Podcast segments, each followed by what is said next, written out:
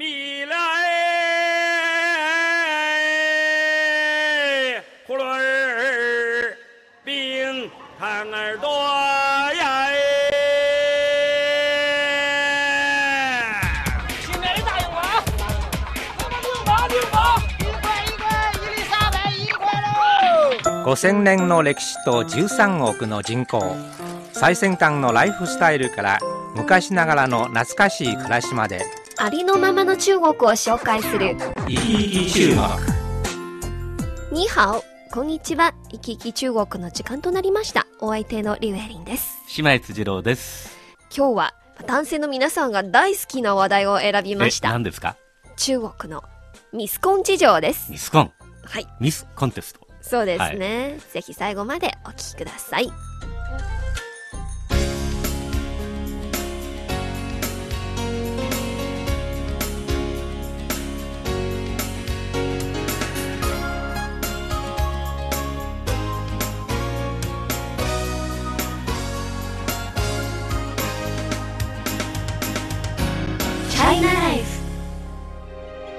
まずは島さんに質問したいんですけど、はい。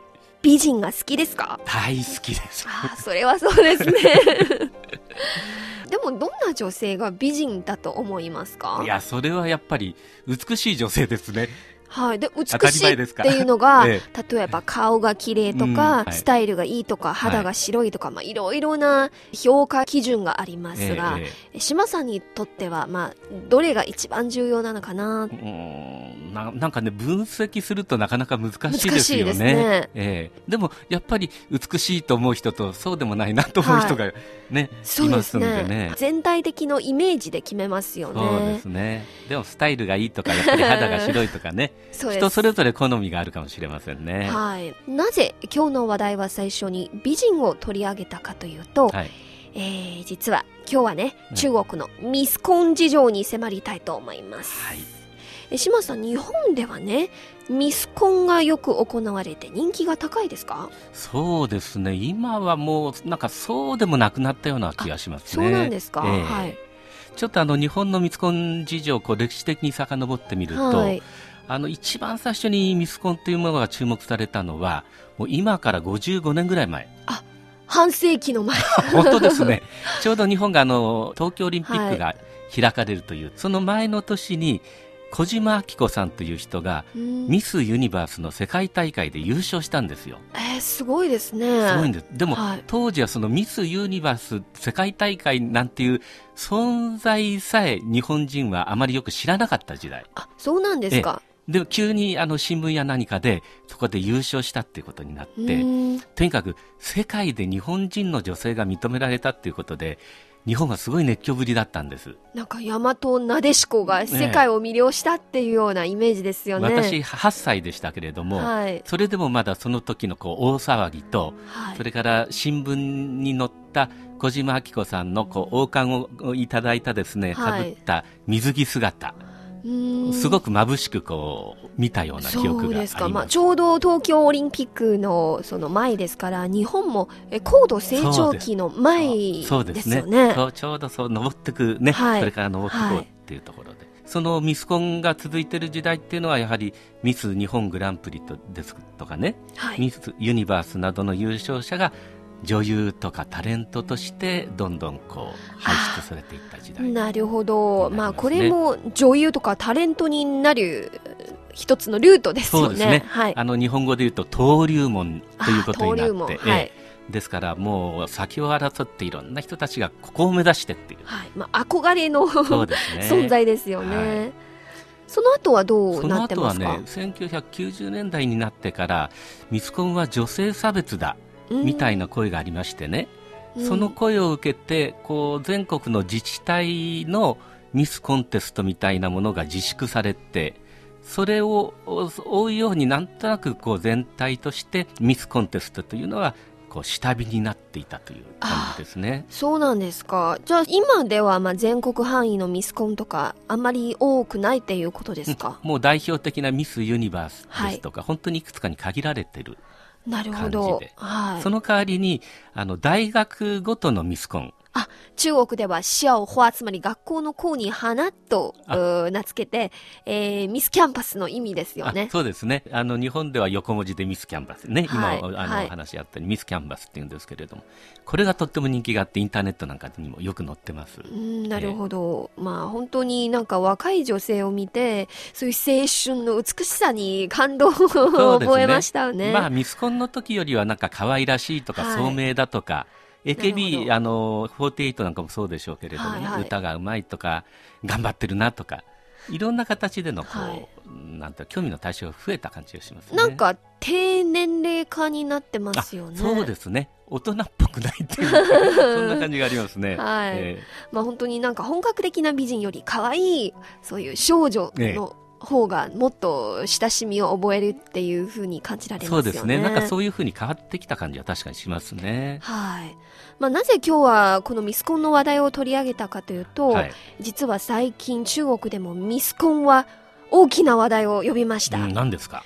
というのは、まあ、このほど中国の重慶市で行われたミスインターナショナルの地域予選は優勝者はあんまりにもブサイクだと非難を浴びています世論の非難に対しては審査員を務めたという人物があるところから圧力がかかったと、八百長を暴露する騒ぎとなりましたので、うんミスインターナショナルの重慶予選が再度行われるっていうことになりました。まあ日本でもこの話は話題になりましたしそうですか？あの写真見ましたあか私も写真見ましたあのちょっとこう下向きでつけまつげが気になってですね。はいなんかまつげがあんまりにも長いですよね。ええまあ、写真の印象だと、まあ、ブーイングが起きてもしょうがないかなという感じでしたけれども、そうなんですね、まあ、ええ本当にその写真はインターネットで、まあ、ええ。たくさんの人が見ていろいろな書き込みがあったんですけど、え美的感覚は人によって違いますけどでも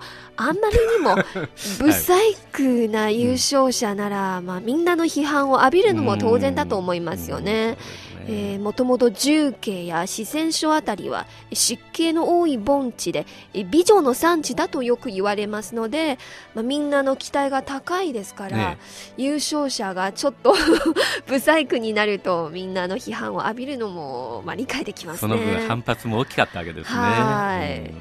ここから見てみますとミスコンっていうのが本当に美を選ぶええっていうのがええどっちが重要なんですか、まあ、外観の美とか、まあ、ルックスとかそしてえ心の美しさとかどっちが重要なんですか？いや、エリーさんね、私はね、遠目に見る分にはやっぱり外観の美がいいですね。それはそうですね スタイルが良くてね、顔も良くてという。でも、実際自分に近い存在。例えば、えエイリーさんの隣に、ものすごいこう、ミスユニバースの優勝者が座ってたら、私はとても、私なんかのに近づける存在じゃないと思って、えー。ええあの遠慮しちゃいます。そうなんですか、ええ。まあ、本当にあのみんなミスコンの場合は心の美しさが重要ですよって言ってますけど、はい。でも実際審査の場合はその人のことがあんまりわからないそうですよ前ね提ではねやっぱええりルックスから選びますよね。そうです。よね。はい、またもう一つ不思議に思っているのがそういう、えー美意識の東西の格差が大きいっていうことですよね、え西洋人の認めた東洋美人と我々アジア人の認めた美人とは随分違いますよね。違いますよね。それでよく西洋人の人が、あの日本でもね、はい。日本の人と結婚してんですけど、意外と日本人から見ると、え、あれ？そそんなに美人じゃない、こう言っちゃうの怒られちゃいますけそうですれどもね。ね。そうですでそんね。な印象を受けるときはああるんですけれどもね。そうです。まあ、あの、本当にこちらの、あの、中国人のモデルさんとか、ええまあ、ええ欧米で結構人気のある人なんですけど、ええー人へまぶたで、ええしかも平らの顔ですよね、普段なら中国人から見る美人はやっぱり目が大きくて、ええ二重まぶたそしてエキゾチックな顔がなんか美人の シンボルと思いますよね、そういうとこはやっぱり違うんですね。違いますよね、まあ本当に美意識っていうのが時代の流れによって変化してますしね。地域によっても人それぞれの好みがありますよね。そうですよね。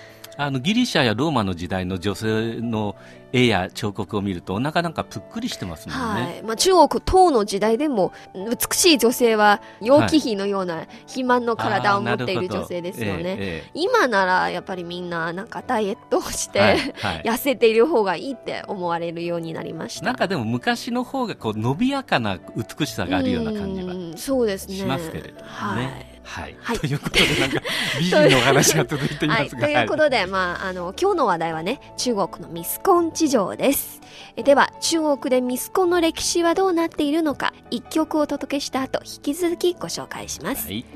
ジャンム・キョウボクという新人歌手の美人美人どうぞ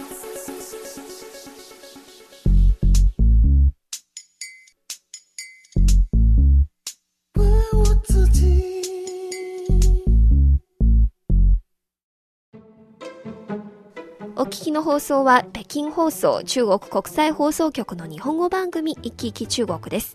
中国の今や旬の話題をお伝えするコーナーチャイナライフ。今日の話題は中国のミスコン事情です。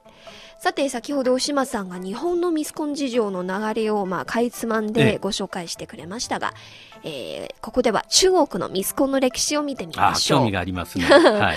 実は中国のミスコンの歴史は意外と短かったです。はい。というのは、あの、1980年代の改革開放の歩みとともに、うんえ男女平等が提唱され、女性の美意識が蘇りました。はい。しかし、ミスコンなどへの参加は依然として大胆な行為だとみなされています。じゃあ、少なくとも初めは1980年代以降ということになるわけですすね。ね。はいはい。あのーいくつかの例を見てみましょう。実は1987年にえ湖南省の調査、そして1988年に北京と上海で、えーミスコンが行われたことがあるんです。ええ。でも、いずれも関係部門の干渉で途中でやめました。ああ、ダメだ、いかんよ。はいああの、そして1993年、すでに90年代に入りました。北京大学の女子大生は、あはい。ミスコン反対の著名入りキャンペーンを実施しました。えミスコンは資本主義の腐敗した文化だと訴えて、まあ、中国婦人連合会も公開的にミスコンの開催に反対しました。なんか私なんか考えると、北京大学の女性だから、改革開放の中で一番賛成するのかと。先頭に走っている人ではないかと、はい、思いますけど、うんでも意外とね、た。ねはい、これに反対しています。うんなるほど、なるほど。ですから、本当に1980年代から90年代、まあ、2000年の前、はい。中国では全てのミスコンは広告のスターとか はい。青春の星など、うんまあ、別の名義で行われて、ね。え公式の場でミスコンと呼ばなかったんですよ。あいわゆる保守と解放の争いによるスタート段階と言えーます。せめぎ合いがあったわけですね。そうですね。まあ、あのきっとミスコンが認められるっていうのもその前に女性の服装ですとか、はいファッションそれから化粧品とか、はい。そういうものがこううんと認知されてそうですねれでこうミスコンっていう流れに結びつくんでしょうからそうですね。特に水着姿で人の前はいにいろいろポーズを出すのがうんみんななんか批判してますよね。ええまだでそこまで行き着かなかったんですね、はいこの時代までは。そして新世紀に入ってから2003年は中国ミスコンの元年と言われあます。ここがスタートになるわけですはい、ね。まあ9年前ですよ。ね意外と短いですよ。はいえ2003年から中国ではミスコンは正々堂々選美選択の線に美しいと書く選美うんミスコンと呼ばれるようになりました、えはいミスワールドの決勝戦は海南省の三河で行われ中国代表のモデルさんグアン・チーさんは第3位に輝きましたそして2007年中国代表の張子林はミスワールドで栄冠を勝ち取り、チャイナビューティーは世界を魅了したと大いに報道されて、ミスコンも国の栄誉だと認められました。なるほどね。まあ、中国はあの素肌美人ですし、スタイルもいいですし、こういう世界にこうのめり込むとあっという間にやっぱり世界で認められちゃうんですね。ですからまあこの時期ではね、各地ではいろんな様々な種類のミスコンやモデルコンが行われて、はい。たくさんの女性が参加しています。はい。若い女性たちにとっては芸能界に入る一番早い道と見られていまなるほす。ど。あの例えばね、はい。第1回のミス北京では、はい。えー、45%以上の応募者は大卒の学歴を持っています、ええ。学生教師医者看護婦科学者スチュワーデスなどたくさんの職業に及んでいます、うん。そして2005年に行われたあるモデルコンでははい。応募者の100人以上は北京大学の女子大生ですよ。すごい変わりようですね。そうですね、まあ、うん。10年前の93年の時には、ミスコン反対の著名入りキャンペーンが北京大学で行われたんですけど、とにかく我も我もとこうミスコンに応募していたような状況っていうのがよくわかりますね。はいん。そうです。ですから、なんか女性の解放も、はい。心の解放、うん。ライフスタイルの解放がありますよなるほどね。ね。まあきっとその当時の女性ってのは開放感があったんじゃないかと思うんですけれど、エイリーさんなんかどうでした？実際そのそうですね。時期を体験してる。はい、ね。ももちろん私自身は参加する勇気はないんですけど、でも本当に今の若者にとってはみんなの前で自分の綺麗なあスタイルを見せることはうん一つの誇りだと思っているんです。ねまた昔中国では芸能界はろくな仕事ではないと思われました。えええあのたまには軽蔑されまえすよ。うんでも今スターとか女優とかうん非常に若者にとってははい憧れの仕事になってますよね。うんうんですからミスコンに参加している人もなんか運命を変える道を探しているのではないかと思いますよなるなるほどね。まあ、ミスコンによってそういう芸能界にもこうなんか認められるこう道になったみたいな感じもあったわけですね。はい。あでもこんな時期が長く続かなかったんですよ。ーはい、北京オリンピック、つまり2008年以降は衰退期に入りまえした。早いですね。さっき早いです2003年がえ始まりっていう、ね。5、6年ぐらいしかないですよね。えなぜかというと、は各種様々なミスコンに観客が飽きちゃったんですテレビ局もミスコンの生中継を諦めて、その代わりに新人歌手のオーディションやお見合い番組などを新しい手段として視聴率を奪うようになりました。うんまたもう一つは、はい。インターネットの普及によってオタク文化が生まれましたね。えー観客、特に男性の皆さんは、はい。えー水着姿のミスコンに満足せず、うん直接インターネットから各種の美人を楽しむようになりましたね。えーミスコンの主催側はほとんどは民間機構です。ええええ規模が小さいし、えースポンサーも簡単に得られなくなったため、うん応募者の数も年々減少しています。はい。本当の美人はミスコンには参加しないようになりましたね。なるほどね。注目度が一気に落ちました。うんまあ、そのインターネットの影響もあるんでしょうけど、こんなに急激にその人気が落ちたっていうのは、よっぽどたくさんミスコンが開かれてたんですか、飽きるほど。そうですね。はい。まあ、チャイナライフ。今日の話題は中国のミスコン事情です。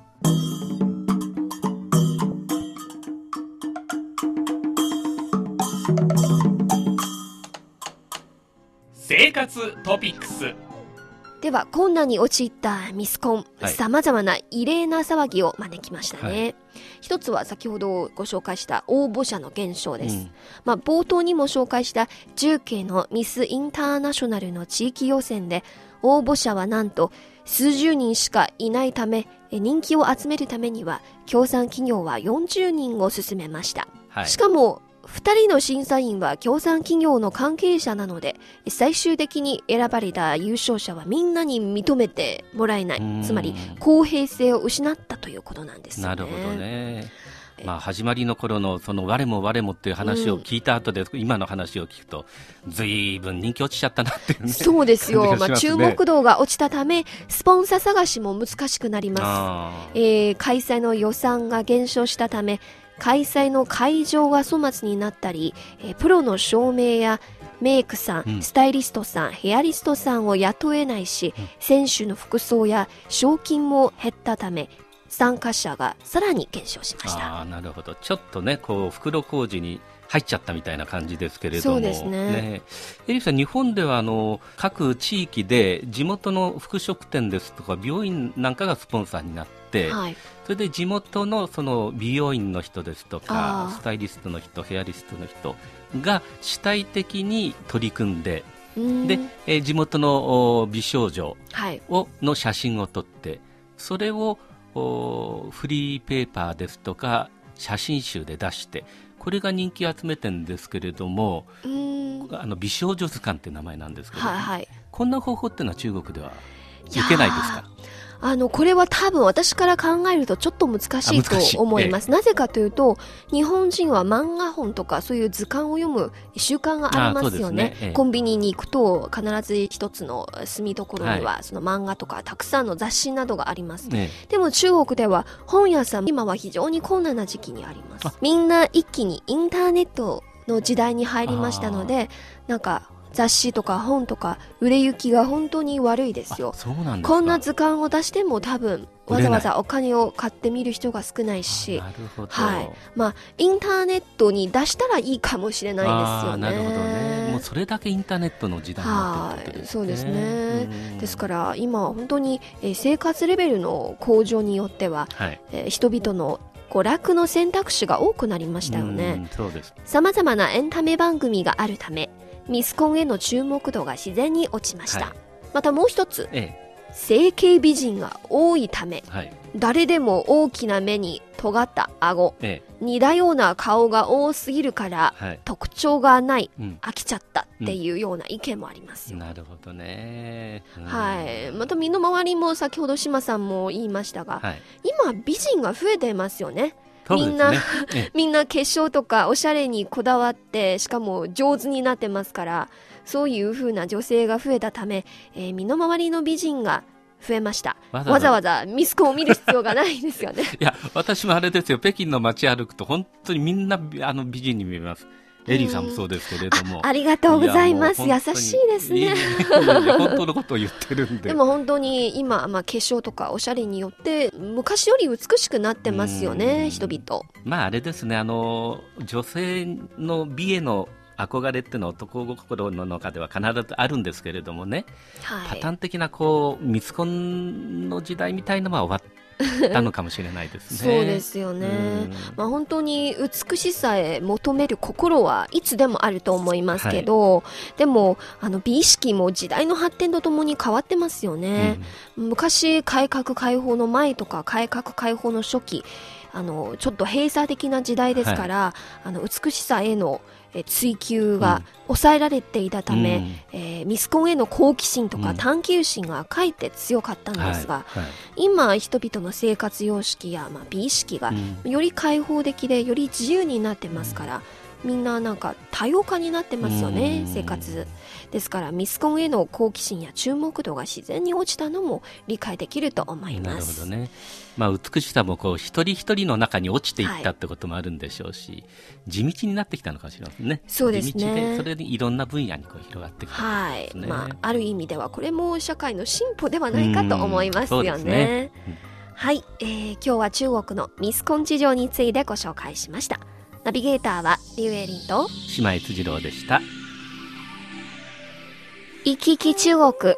この番組をお聞きになって何かご意見やご感想がございましたらぜひお便りをください。こちらの宛先は郵便番号100040中国国際放送局日本語部行き来中国の係まで。皆さんからのお便りをお待ちしております。それではまた来週お会いしましょう。さようなら。再见。